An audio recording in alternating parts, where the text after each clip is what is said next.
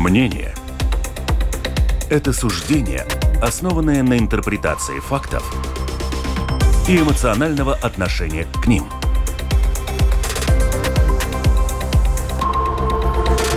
Открытый разговор с Ольгой Князевой на Латвийском радио четыре.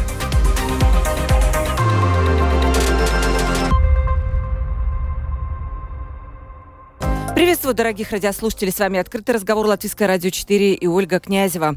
Ну что, пятница наступила, и мы подводим итоги недели. Неделя была, я считаю, богатая всякими событиями в Латвии, международной жизни тоже. И вот памятные даты были такие, скажем, ну, довольно, довольно такие существенные, значимые для Латвии. Об этом мы тоже поговорим с нашими гостями. Я представлю. У нас в студии предприниматель Илья Козин. Илья, здравствуй.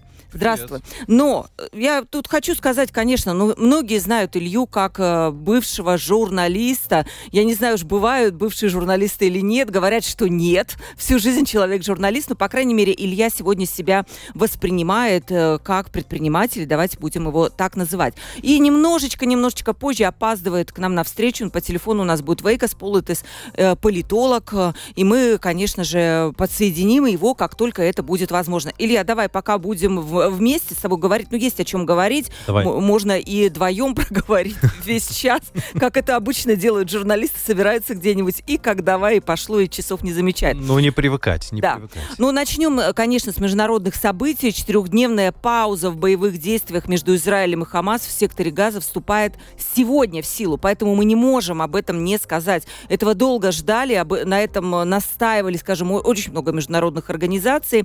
И я так понимаю, как только вмешался США с просьбой, возможно, так даже какой-то, не, не то чтобы требованием, но с настоятельной просьбой все-таки устроить вот какой-то гуманитарный коридор, устроить вот эту четырехдневную паузу, она сегодня начнется. Боевики ХАМАС освободят тринадцать израильских заложников, и всего планируется освободить, по крайней мере, пятьдесят человек. Из израильских тюрем освободят тридцать девять палестинских заключенных, женщин и несовершеннолетних. Как это оцениваете, Илья? Ну, можно ли говорить о том, вот это перемирие в том, что война, эта война вступает в какую-то все-таки завершающую стадию, хотя, конечно, до конца еще далеко. Угу. Я, наверное, все-таки считаю, что нет, она не вступает в завершающую стадию, но тут, наверное, я позволю себе такое немного философское отступление, что мы здесь считаем войной, только недавнее недавнее обострение, потому что я это считаю именно обострением уже очень э, такого э, моментами вялотекущего, моментами активного конфликта, который продолжается на протяжении многих десятков лет. То есть что мы считаем войну? Только одно — это нападение ХАМАС, вот как конкретный случай последний, или же то, что происходит все эти годы. Я считаю, что война там и военные конфликты там — это все, что происходит десятилетиями. И пока что мне не кажется, что вот это перемирие, причем оно вступает в силу сегодня, и мы еще с вами реально не знаем, не знаю, да. как это все будет работать. Потому что прошлое показывало, что подобные перемирия часто срывались, и все продолжалось. Поэтому я бы сейчас просто понаблюдал и посмотрел, что есть. Но одно понятно, это хорошая новость, что, по крайней мере, такое намерение есть. Есть надежда, что мирные жители, которые не участвуют в боевых действиях, которые там не поддерживают ХАМАС, что их смерти прекратятся, по крайней мере, на какое-то время. Мне вот любопытно было услышать, что все-таки Илья считает, эм, что это не, не седьмого октября произошло, это произошло гораздо раньше, но можно ли все-таки, Илья, сравнивать то, что произошло седьмого октября, когда мы видели, ну, уже не будем напоминать, мы практически каждую неделю об этом говорим, и то, что продолжалось десятилетиями, да. Э, все-таки там были какие-то, ну, скажем, вспышки, возможно, агрессии, но вот такое. Сравнимы ли эти вещи все-таки для mm-hmm. вас? Но если мы говорим о человеческих жертвах э, в таком отдельно взятом э, обострении, uh-huh. то... Э, так, я здесь сразу дисклеймер небольшой оговорюсь. Да. Я не считаю себя стопроцентным экспертом по Ближнему Востоку и по истории палестино-израильского конфликта, поэтому я руководствуюсь только той информацией, э, с которой я ознакомился, и мне кажется, что седьмого октября это было действительно, э, ну, в целом несравнимо с другими подобными случаями по количеству э, жертв. и э, по изощренности, издевательством над человеческой жизнью, я бы так сказал. Так что да, это несравнимо, но для меня все равно это ужасное кровавое обострение, это часть продолжающегося конфликта, войны. Я это так рассматриваю. Да, я обязательно к этой теме вернусь. Сейчас я подсоединила Вейка Сполотиса, политолога. Вы нас слышите, Вейка? Да, я слушаю. Да, да, спасибо, что подсоединились. Мы, Илья, чуть позже немножечко, через два вопросика буквально поговорим о том письме, которое подписала латвийская общественность в лице, я не знаю, ста примерно человек. Я видела это письмо, вы там тоже есть. И, по крайней мере, у меня будет по этому поводу вопрос. Вейка, мы начали говорить о том, о четырехдневной паузе в боевых действиях между Израилем и ХАМАС, которое должно вступить в сегодня. Как вы это оцениваете? Является ли это какое-то смягчением напряжения? Или, может быть, это началом конца войны? Как вы это видите? Ну, я думаю, что это преждевременно говорить о том, что это начало конца войны, хотя если мы смотрим, как работает э, израильская армия Цахал, тогда те, та информация, которая поступает э, по открытым э, значит, э, СМИ, тогда мы видим, что они э, как бы добиваются тех целей, которые они хотят. Они не хотели, чтобы большое количество израильской армии потеряло жизни. Они используют воду, чтобы тех террористов э, э, вынудить выйти из туннелей.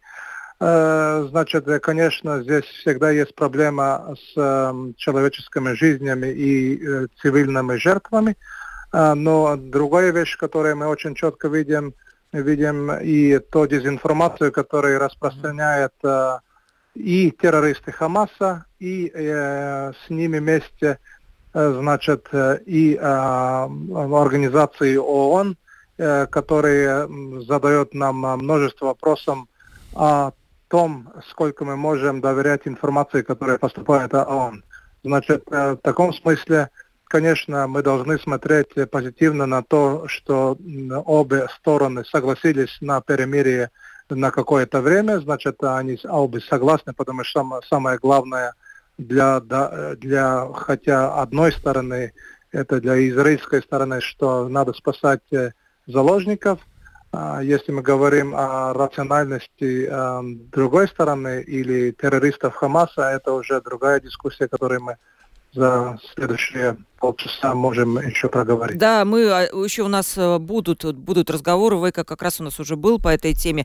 Правильно ли я поняла, Вейка, вы как-то немножко подвергли критике или, возможно, сомнению те вот эти последние заявления Организации Объединенных Наций, которые базируются часто на информации, которая поступает от ХАМАС? Да, мы mm-hmm. это видели уже первый раз где-то пару недель после седьмого октября, когда э, Хамас э, начал э, говорить о том, что израильская армия э, взорвала госпиталь Шифа. После этого э, без верификации об этом сообщил би би си, си эн эн.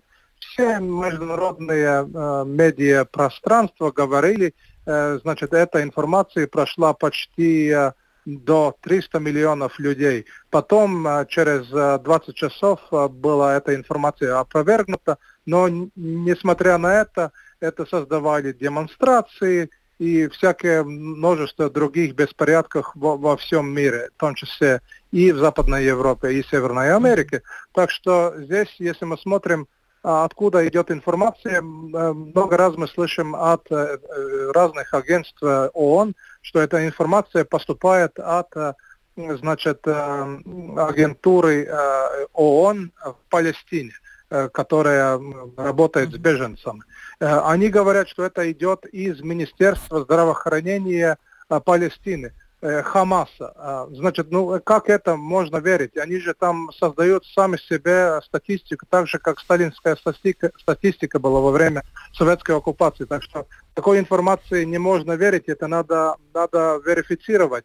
И сейчас реально проблема, что из Женевы, из штаб-квартиры ООН и из Нью-Йорка, несмотря, не, даже не говоря о секторе газа, всегда работает, о, значит, идет информация, которая не можно верить. И это реальная проблема сегодня. Это проблема реальная. И вот я напомню, Илья, сейчас вас попрошу высказаться. Глава латвийского государства на, как раз на этой неделе, Эдгар Ринкевич, во время официального визита в Израиль двадцатого ноября выразил сочувствие палестинцам, оказавшимся жертвам сегодняшней ситуации в секторе Газа. И одновременно он заявил о солидарности с Израилем, указав на необходимость осудить теоретич... э, террористические действия группировки ХАМАС. Но тут при этом самый главный вопрос, который встает, как различить вот эти жертвы теперешней ситуации, то самое вот гражданское население, как их отделить от боевиков, либо которые сочувствуют. Ну и получается, что те, которые выступают на стороне Израиля, они говорят, что это невозможно сделать, и фактически то мирное население, оно просто стало заложниками ситуации, и, как говорится, разводят руками, говорят, так бывает. Ну, так вот. Как? То, только да, что. Это... Илья, да, Илья на меня смотрит. Вопрос Илье. Я просто ожидаю вопроса. Да, я ожидаю вопроса. Мы начали с того, можно ли доверять информации, которая поступает от ХАМАС, можно ли разделять вопрос. То население Палестины, которое то ли жертва, то ли не жертва. Как это сделать? Я понимаю, что вы осуждаете те действия, которые идут со стороны Израиля сегодня. Угу. Я не знаю, как это сделать. Вот мой честный ответ. Но я точно знаю, что разделять нужно.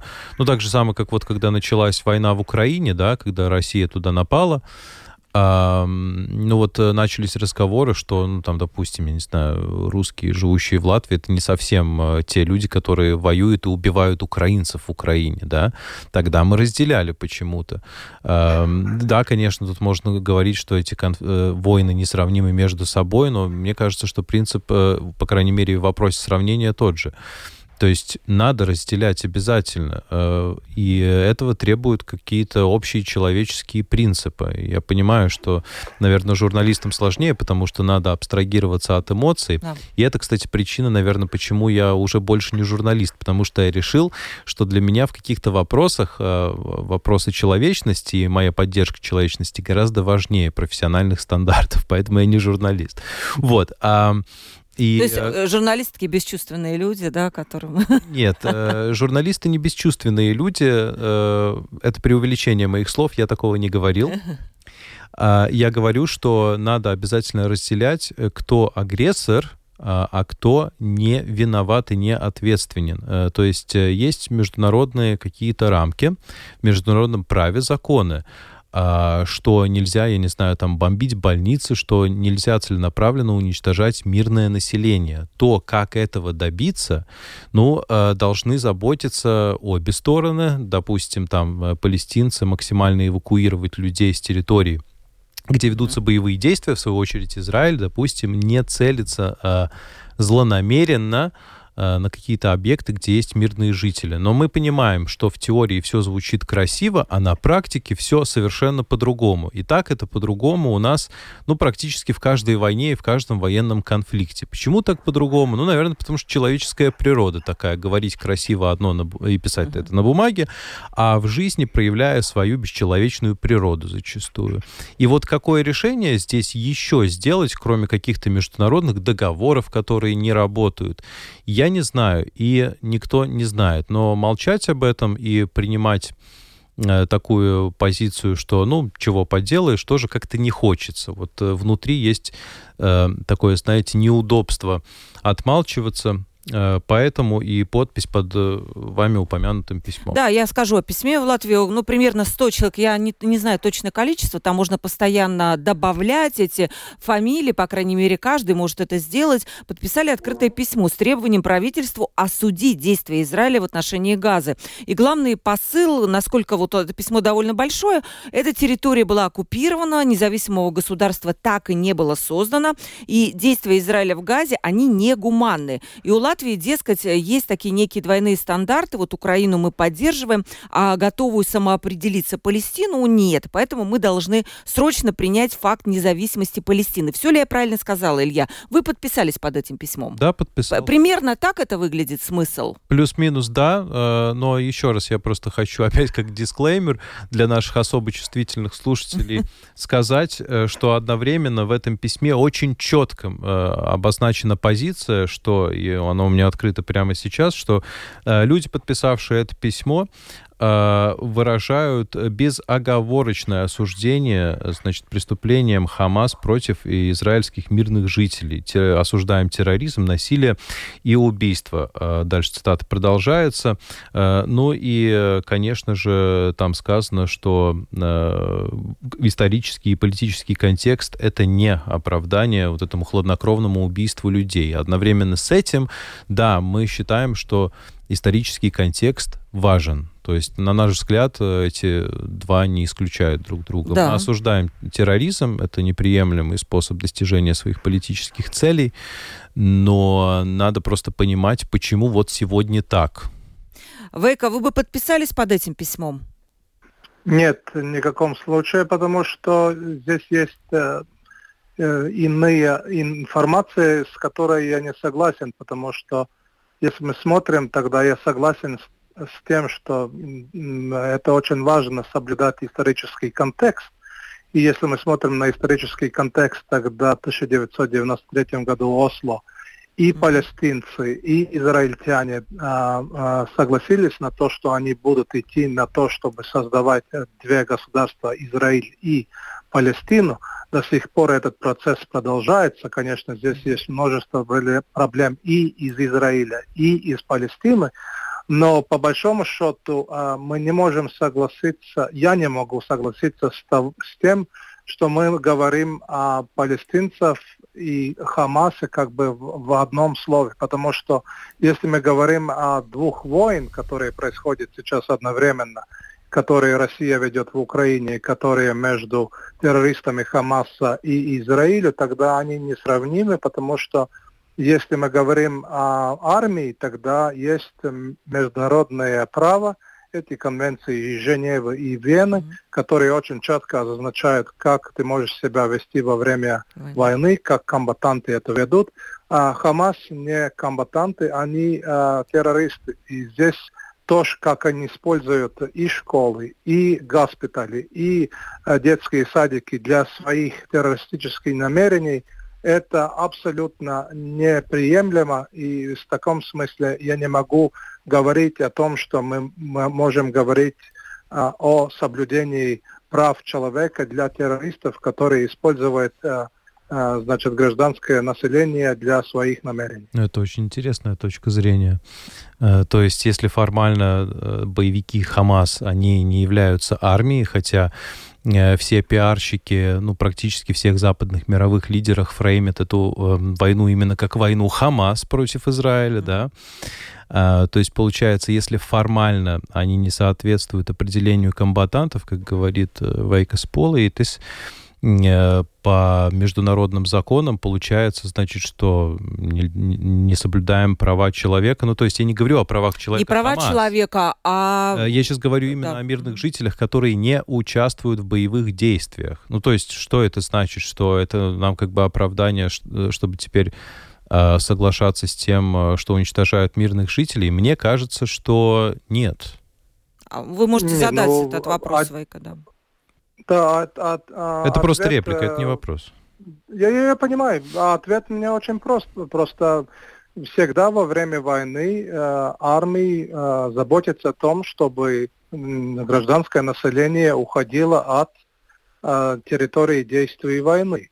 Это мы видим и э, сейчас э, во войне, которую Россия ведет против Украины, и сейчас мы это видим и на секторе газа. Значит, мы, мы очень четко была оглашена информация, что э, Цахал говорил, что гражданское население должно покидать э, Палестину, и тогда За началась сутки. игра. Э, да, ну, За очень сутки. нормально. Ну, уже прошло сколько? Есть, там есть... же были варианты, были гуманитарные коридоры, насколько конечно, я помню. Конечно. Да? И здесь, конечно, как это всегда во время войны, когда гремят, значит, орудия, тогда... люди терпят. Ну вот, вот и ответ, значит, а эти люди сами выбрали Хамас себя и политическое а, правительство, и из-за этого они платят за, за то, что они выбрали Хамас себя впереди. коллективная ответственность жителей за то, что да. они выбрали ХАМАС, и теперь они стали заложниками тех самых, не знаю, там, людей, которых они выбрали. Вот на этом, про это говорит Вейка, по крайней ну, мере. Ну, я абсолютно не согласен с точки зрения вот этой коллективной ответственности. Я не разделяю, в принципе, понятие коллективной ответственности, потому что, ну, даже, окей, я не, не внедрялся в нюансы, как именно проходили выборы, в итоге которых ХАМАС оказалась правящей политической силой там. Но если даже сейчас примем во внимание, да, что там демократическая процедура, это все равно не так, что сто процентов жителей пришло и проголосовало, да. То есть о какой, ну вот, о какой коллективной ответственности может идти речь? То есть получается, если в такой процедуре, допустим, пришло на выборы там пятьдесят четыре процента жителей, проголосовали, и, ну, ну, получается, что коллективно ответственны все, и вот та вторая половина населения тоже, типа, должна сейчас э, страдать. Мне кажется, эта позиция очень негуманной, э, но, мне кажется, очень расчеловечивающей, и я просто по вот таким этическим соображениям с ней не готов мириться и не готов соглашаться. И знаете, сейчас даже частично наш разговор с Вайкас Политисом, это, в нем есть такой большой элемент политической риторики, кто какие аргументы подведет. Я читал материалы про и контраргументы, почему, допустим, это не очень хороший такой бэкап говорить, что ХАМАС, значит, сами палестинцы выбрали, потому что там тоже есть какие-то нюансы.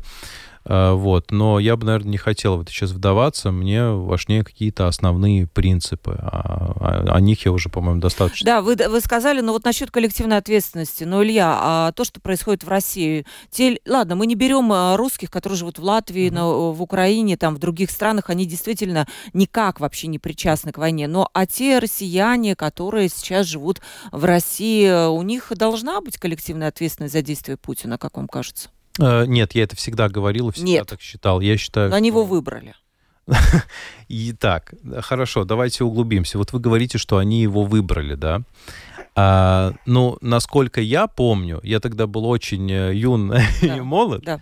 но я уже следил за тем, что происходит в мире.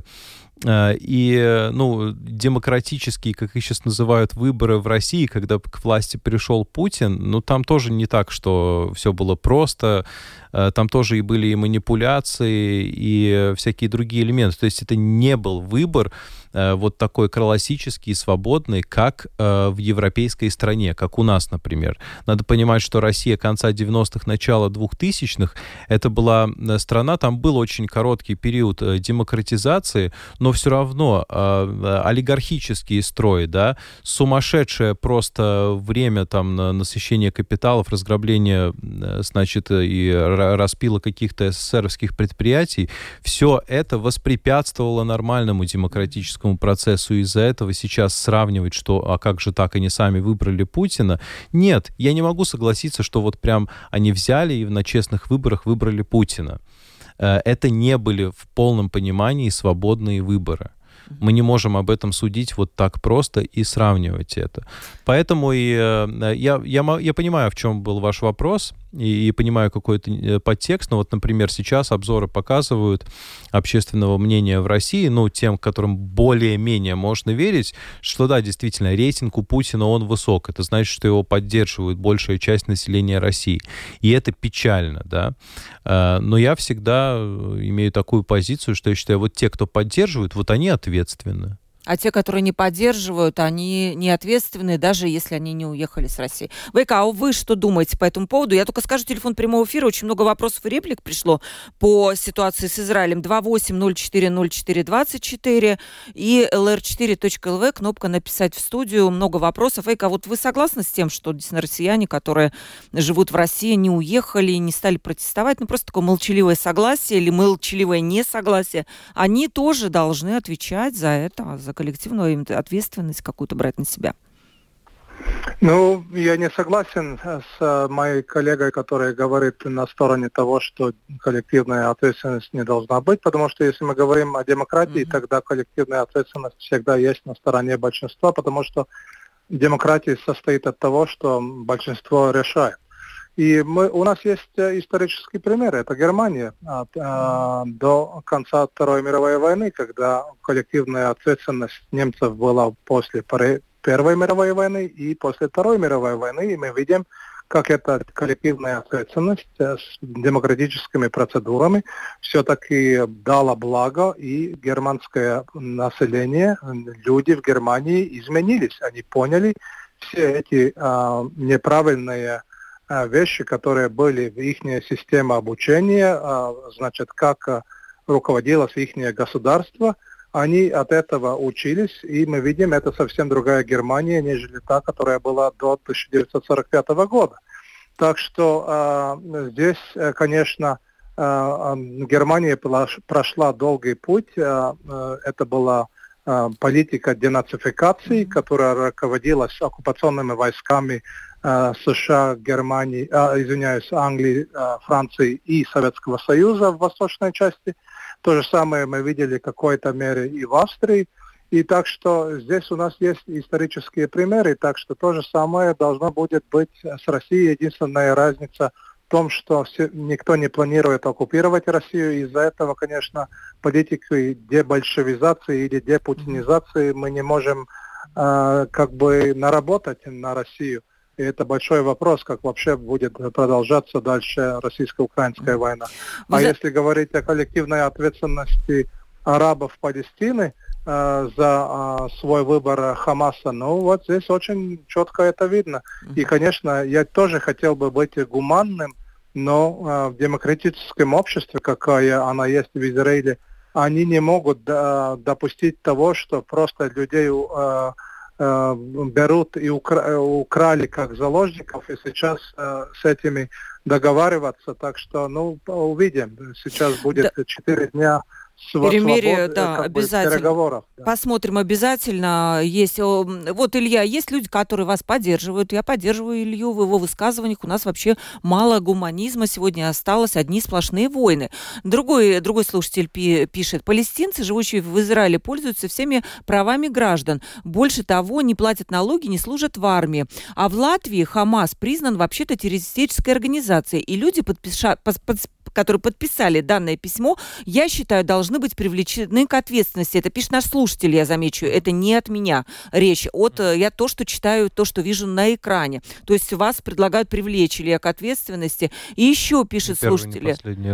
В Газе нет мирных жителей. Они э, шли вслед за варварами седьмого октября и также убивали, грабили и брали в заложники. И даже подростки этим занимаются. Это все есть на видеорегистраторах. Кого вы защищаете? Ну, вопрос такой, да, риторический. Кого вы защищаете? Вот. Еще, еще, еще вопрос. Буквально давайте закончим уже эту тему. Как вам кажется, герой, экспертом в студии, не, не, не станет ли вот этот перемирие началом для дальнейшей оккупации территории сектора Газа? Ну, такой, если коротко, как вы думаете? Вопрос слуш... от слушателя. Илья. Я думаю, что вполне возможно, это было бы довольно простое решение для Израиля, ну, следуя какой-то политической логике, вот, значит, оккупировать и просто... Ну, это же ясное дело, что это такой очаг нестабильности, да, постоянно. И, и все это время действительно пытались прийти к решению двух государств, но вполне допускаю, что Израиль может сейчас решить, что, ну, все, хватит, мы, там, допустим, как они говорят, мы старались, и, да, вполне себе они да. могут оккупировать. Но другой вопрос, что по этому поводу будет думать США. Мы знаем, что отношения США с Израилем очень прочные, США сильно поддерживает Израиль, и вот выгодно ли будет стратегическому партнеру Израиля США такие действия Израиля, я в этом сомневаюсь. Поэтому, ну, давайте просто поживем, увидим. Да, поживем, увидим, и отвечая вот на этот вопрос слушателя. Я думаю, что нет, Израиль не заинтересован оккупировать эту территорию, потому что до две тысячи пятого года Израиль оккупировал эту территорию. Сейчас она отдана под палестинскую автономию. Они сами выбрали ХАМАС, и сейчас, конечно, увидим. Значит, мы не знаем ответа, как это будет решаться, но в чем мы можем быть уверены, в том, что власть в Израиле будет меняться. Беньямин Нетаньяху, который автор того, что происходило не может продолжать с премьер-министром. И ХАМАС тоже. Ну, посмотрим, как эти агентуры ООН будут работать. Самое лучшее было бы, если были также э, синие каски ООН, которые разделили эту территорию какая-то на голландских высотах в, э, в Ливаноне. Значит, то же самое должно быть и в, и в ХАМАСе. Как это будет решаться, это мы увидим через пару месяцев. Да, и мнения разделились. Пишут и пишут наши слушатели. Ну, кто-то, кто-то за, на стороне Ильи, кто-то на стороне Вейка. Ну, вот есть и против Вейка. Вот Фаина возмущается, что э, ее реплику против э, Вейка не зачитали. Ну, против, против Вейка. Просто против вас, да? Против вашего мнения. Okay. Но так, так и есть, да, что это нормально, когда мнения у нас разделились. Я думаю, что если в обществе поспрашивать, то они точно будут где-то примерно, может быть, и на... поделены поровну. Давайте в Латвию перенесемся. Я бы хотела отметить все-таки десятилетие трагедии в Золитуде, которое пришлось как раз на эту неделю. Илья, вы помните этот день? Да, я очень да. хорошо помню. Да, вы помните те чувства, мысли, а, которые это, были? Значит, да, двадцать первого ноября две тысячи тринадцатого года я ехал с курсов радиодиджеев. Я тогда хотел стать радиодиджеем, я помню. И вот я еду в электричке и смотрю, я постоянно новости после этого читал, и сначала я что-то не понял. У меня такая была немая пауза, я открываю Дельфи, по-моему, и там написано, что в Золитуде, в магазине «Максима», значит, обвалилась крыша. Там, по-моему, еще не было новостей о погибших людях, но были предположения, что многие оказались под завалами, да. Первая реакция у меня была какая-то странная. Подумал, крыша обвалилась. Ну, наверняка кто-то... Ну, выжили люди, да? А потом стали... Когда цифры эти, помните, появлялись, да? Они, я, а, да, они потом, постоянно да. обновлялись. Это было ужасно. Потом до конца вечера я постоянно... Я, я все это время проторчал возле телевизора и компьютера, обновлял. И эти цифры только росли, росли и росли. И мне было очень жутко, страшно. И я просто благодарил Бога, что мои близкие, родные там не оказались. И мне было очень жаль, что ну, те, те люди близкие, которые там были, потеряли своих родных. Это было ужасно, печально. И... Угу. Вейка, вы помните этот день? Я помню, я ехал из Таллина сам mm. своей машиной обратно, и я слушал все, что происходило по латвийскому радио, когда я переехал рубеж. И следующий день я поехал, и да, так же, как э, мой собеседник говорил, это было жуткое чувство, и, конечно, все, что дальше происходило, э, конечно, изменило и мою жизнь, потому что... Валдис Домбровскис э, ушел с э, поста премьер-министра. Многие ждали, что то же самое сделает и э, мэр города Риги. Этого не происходило, mm-hmm. так что ну, с тем мы и живем до сих пор. Угу. Вам не кажется, что до сих пор же длятся эти судебные разбирательства? Уже был вынесен приговор. Один человек был признан виновным. Сейчас вот даже не, не вспомню. Иварсер. Да, Иварсер, который был один. И всего обвиняемых, конечно, было намного больше. Но им были вынесены оправдательные приговоры. Вот как вам кажется? Все-таки мне кажется, что люди, которые ожидали справедливого суда, они его все-таки не дождались. По крайней мере, они так это говорят. Как вам кажется, Илья? Я очень хорошо помню то судебное разбирательство, в ходе которого Иварса Сергица осудили. Будучи журналистом, я сам его нередко освещал. Ну и потом впоследствии рефлексировал очень много насчет того, что я там слышал и видел. И, знаете, у меня сложилось впечатление, что до конца люди, которые хотели справедливости, они ее не получили. Потому что, ну, я не знаю... Как так вышло, то ли это ну, вот такая особенность нашей судебной системы. Ну, тут можно задавать вопросы там, о подготовке прокуроров, судей. Не знаю, я не эксперт в этом. Но э, мне кажется, что нашли козла отпущения. Э, и я отказываюсь верить в то, что в обвале крыши был ну, один только да. один инженер. Вот как раз тут-таки мы можем говорить о коллективной ответственности, потому что... Э, Основываясь на том, что я слышал во время судебных слушаний, как все было, да, почему крыша обвалилась, почему там так много людей погибло, все-таки там было очень много вовлеченных людей, каждый ответственен за что-то свое. Ну вот, например, прозвучало, там же звучала сигнализация несколько раз, да, ее просто игнорировали. И выключали, по-моему, ее, да? И было выключали, такое, да. да. И там были замешаны, ну, вообще много людей. Я сейчас не хочу конкретизировать, чтобы мне потом не подали на меня иск в суд, но... у меня совершенно точно сложилось ощущение, что справедливости для людей нет, потому что, ну, один человек, да, тоже ответственен, но мне кажется, ответственных было намного больше. Ну и потом, если мы говорим о системных проблемах, вы помните, тогда была парламентская комиссия по расследованию Золитудской трагедии, в заключении которой был целый ряд выводов, что в стране нужно изменить, чтобы подобное больше не повторилось. И я не помню, было ли в этом списке там повышение зарплаты, улучшение условий труда полицейских и пожарных, но с моей точки зрения за последние там десять лет в этом смысле были какие-то микроулучшения, но существенно, вот так существенно ничего не изменилось. Я видел кабинеты, в которых работают полицейские, и я видел депо, в которых работают пожарные. Прошу прощения, но это недостойные двадцать первого века рабочие условия. О зарплатах я вообще молчу. На эти деньги нельзя прокормить э, ни себя, ни семью. Единственная причина, почему эти люди до сих пор, э, те немногие, которые работают полицейскими и пожарными, живы, потому что большинство все равно совмещает это с каким-то другим заработком. Да? Ну или э, живет очень бедную, полную страданий жизнь. И так не должно быть. Полиция вообще и пожарные — это должны быть суперпрестижные профессии. Они должны оплачиваться высоко. И это, конечно же, ответственность, ну, представителей власти, которые сам народ выбирает, которые за последние десять лет не сделали, чтобы внутренняя безопасность, как у нее сейчас в СМИ принято называть, стала действительно таким приоритетом. Но у этого есть, конечно, структурные причины, потому что все, что сейчас делается в плане распределения денег налогоплательщиков, это скорее такое латание дырок. Это замкнутый порочный круг, из которого выбраться очень-очень сложно. Есть варианты, но мне кажется, это уже тема для другого разговора. Да, для другого разговора. Такая экономическая тема, я бы сказала, мы уже пошли в эту сторону.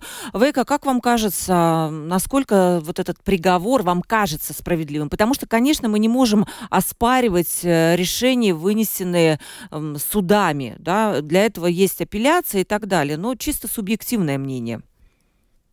Если о субъективности говорить, тогда, конечно, так как вы уже говорили, значит, я очень хорошо помню, что те телепередачи, которые показывали, что сигнализация работала, и как представители этой фирмы, в которые магазины я до сих пор бойкотирую и не иду. Серьезно? Они выключали. Я вы до, до сих, сих пор не пойду. Десять лет прошло, пока... и вы не простили, да, получается? Нет. Нет, потому, мне это легко делать, потому что у, у меня никто как бы... не был увлечен, в таком смысле мне легче это делать. Но для меня э, это тоже важно, чтобы я услышал, что во время судебного процесса прозвучало имя и максимы. Этого до сих пор не, произ... mm-hmm. не произошло. Из-за да. этого, конечно, я до сих пор бойкотирую эту фирму. Так что это одна вещь. А другая вещь, я не держу, и мне было очень важно, что я видел пару дней назад, когда на латвийском телевидении показали кассира Мартинша, который чудом уцелел и который выздоровел, и показали, как его жизнь сейчас. И мне было очень важно слышать, что говорила его мама, что она уже плохое не держит, потому что это плохое, когда ты держишь в себе, это тебя съедает как рак.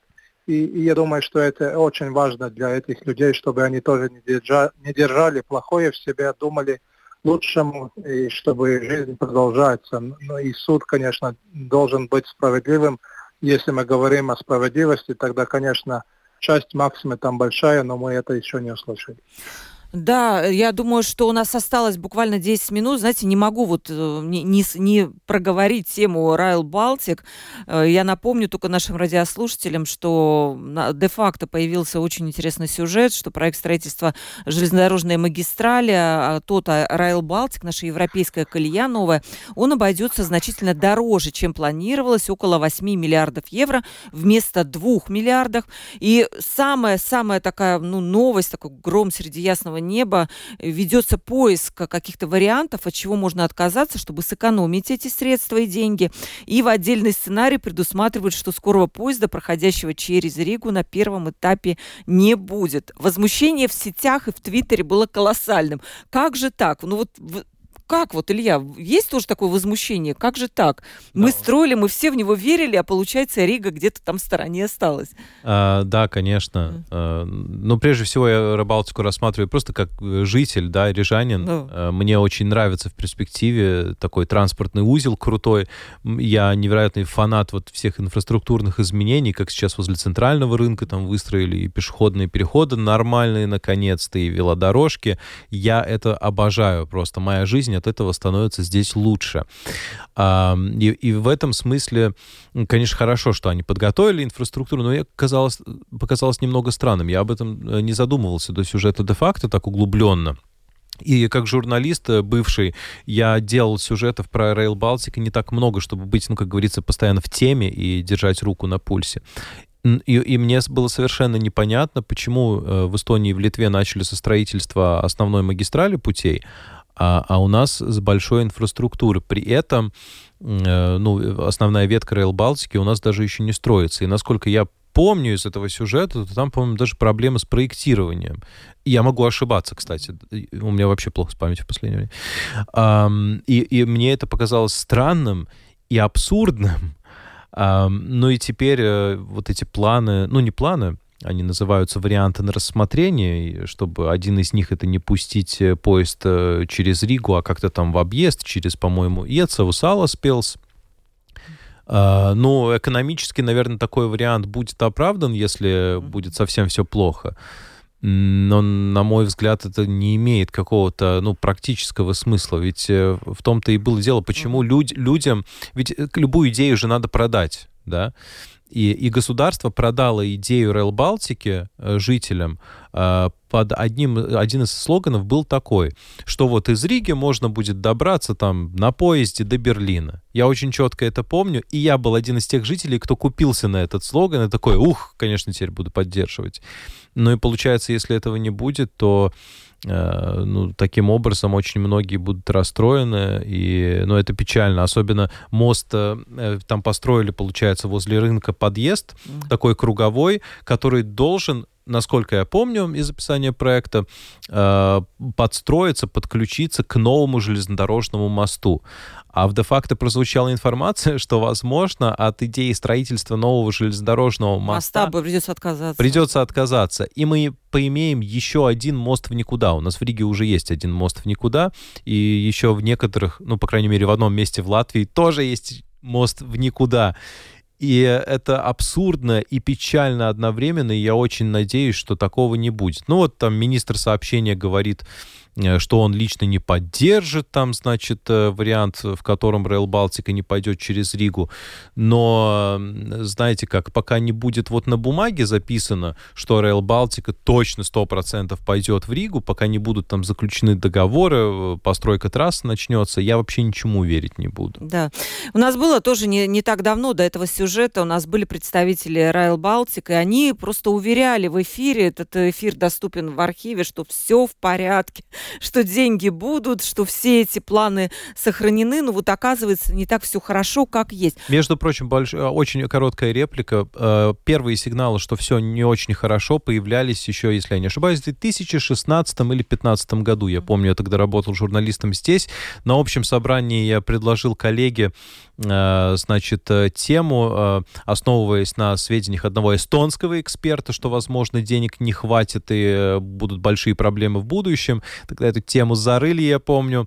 И все такие были не в понятках. Ну, типа, да что ты там говоришь, что ты беспокоишься? Пожалуйста. Будем смотреть. Вейка, ну, у нас не так много времени. Вы хотите прокомментировать Rail Baltic? Не, ну, мне кажется, что сейчас э, какая-то непонятная кампания, которая происходит против Rail Baltic, потому что mm-hmm. я тоже фан Rail Baltic, mm-hmm. я тоже э, хотел бы поехать с поездом в Берлин, э, все мои родственники тоже такие же, но одна вещь, которая мне непонятна, которая прозвучала и в сентябре э, де-факто, и сейчас, э, или Айзек, Испания, имеется де-факто mm-hmm. сейчас, это то, что они говорят, что сейчас денег больше не будет. Но это неправда, потому что э, одна вещь, которую мы можем обсудить и говорить, это то, что с э, шестью миллиардами на все три балтийские страны этого не хватит, э, и потому что инфляция и война в, Укра... э, в России против Украины, все это, конечно, меняет ситуацию, это понятно, значит, мы должны видеть результаты аудита, которые должны mm-hmm. быть показаны к концу декабря. Но другая вещь, что э, если мы смотрим на то, как бюджет, как делается бюджет Евросоюза, тогда это идет по э, порядку семи лет. Значит, бюджет после две тысячи двадцать седьмого года даже не начат. Значит, мы не можем говорить о том, что деньги хватит или не хватит. Мы это просто не знаем, никто этого не знает. И всегда государства должны э, идти и лоббировать, чтобы этот проект и деньги получил. Если мы говорим о тех шести миллиардах, которые сейчас предназначены для Rail Baltic, они уже получены, значит, работа продолжается. Я думаю, через Ригу, да, корректировки должны будут делать, но э, трасса будет начата в этом году, потому что проблема была и с ковидом, когда испанские э, строители, э, проектировщики не могли работать. И с Украиной. И еще проблема, конечно, сейчас с турками, которые э, пошли в суд, и они не согласны с э, тем, что их не, не разрешают э, строить. Э, да, э, да, с турецкой это была история, тоже с, с турецкой компанией. И еще тоже д- дополню, украинцы многие тоже работали, по-моему, на стройках, и, по, по крайней мере, планировалось их привлекать. И тут я тоже вижу какие-то проблемы. Знаете, я предлагаю закончить на хорошие новости. Во вторник, двадцать первого ноября, на специальной церемонии были объявлены рестораны Латвии, вошедшие в престижный всемирно известный ресторанный гид «Мишлен». И в Латвии одну звезду получил ресторан «Макс Цекотц Китчен», где работает шеф-повар Максим Цекотц. И также были выделены еще двадцать два заведения общественного питания из Латвии, в, числе, в том числе зеленую звезду устойчивого развития получил Эрик Дрейбанс из Паварумая в Лиготне. Эрик был у нас несколько раз на передаче, очень толковый, знающий, хороший э, повар. Ну, по-моему, это хорошая новость, Илья. Ну да, мы, мы можем гордиться, у нас долгое время, действительно, не было никаких вот таких вот ресторанов, и мы вроде бы хотим стать вот такой кулинарной столицей Балтии. Но хорошая новость, хороший шаг. Отличная новость, конечно. Mm-hmm. Ну, безусловно, помогает тоже привлекать туристов, ну и самим, mm-hmm. конечно же, приятно. Тем более, что в Риге, и не только в Риге, в других латвийских городах, говорю и по личному, и по опыту, и потому, что я знаю от других людей, есть просто... Ну ладно, не масса, но есть достойные заведения, которые, которые даже сейчас не получили эту звезду, но они ее, правда, достойны. Но это первый шаг, правда, Илья? Это первый шаг, да. И пускай это дальше будет развиваться, потому что я очень рада за наших рестораторов. Вейка, вот вы много путешествуете по миру. Ну как латвийская кухня, латышская кухня, она может конкурировать с какой-то, ну не знаю, испанской, еще с какой-то? Конечно, может. Mm-hmm. И это очень хорошо, что вообще из этого исходит и дискуссия о том, что вообще мы называем латышской кухней, потому что есть одна кухня, которая создавалась на хуторах, другая, которая создалась в усадьбах mm-hmm. у немецких, значит, mm-hmm. землевладельцев. Так что все эти дискуссии только сопутствуют тому, чтобы то, что мы сегодня едим, было хорошее, квалитативное, И, и другие люди приезжали сюда и удовольствовались. Спасибо большое моим гостям, моим экспертам сегодняшним, которые разобрали тему по кусочкам. Вам продолжают поступать вопросы. В основном это касается темы Израиля. Зацепило, как говорится. Ну, хорошо, что есть такие темы, которые мы можем, по крайней мере, открыто обсуждать с разных сторон. И мнения могут не совпадать. Но мы, я считаю, очень цивилизованно сегодня вот этот вопрос как-то так вот осветили. И в духе названия вашей программы. «Открытый разговор», да. Можно говорить обо всем, Илья. Приходите к нам еще. Обязательно представлю поздравлю вас еще раз, предприниматель Илья Козин. Илья, спасибо большое за ваше мнение, за вашу спасибо. позицию, которая, скажем так, она не такая, возможно, как у других, но в нашей передаче мы все позиции приветствуем. И политолог Вейка Сполотис. Спасибо, Вейка, большое вам за участие в нашей итоговой пятничной передаче. Всего вам хорошего. Спасибо. Провела передачу Ольга Князева, продюсер выпуска Валентина Артеменко и оператор прямого эфира Том Шупейко. Ну что, удачных выходных пожелаю всем, всем нашим радиослушателям. На Домской площади уже собирают праздничный базарчик. Елка стоит, то есть самое время пойти погулять, уже насладиться атмосферой, атмосферой новогодней Риги. Ну и в понедельник в двенадцать десять встретимся. У нас будет, как всегда, открытый разговор. Всем пока.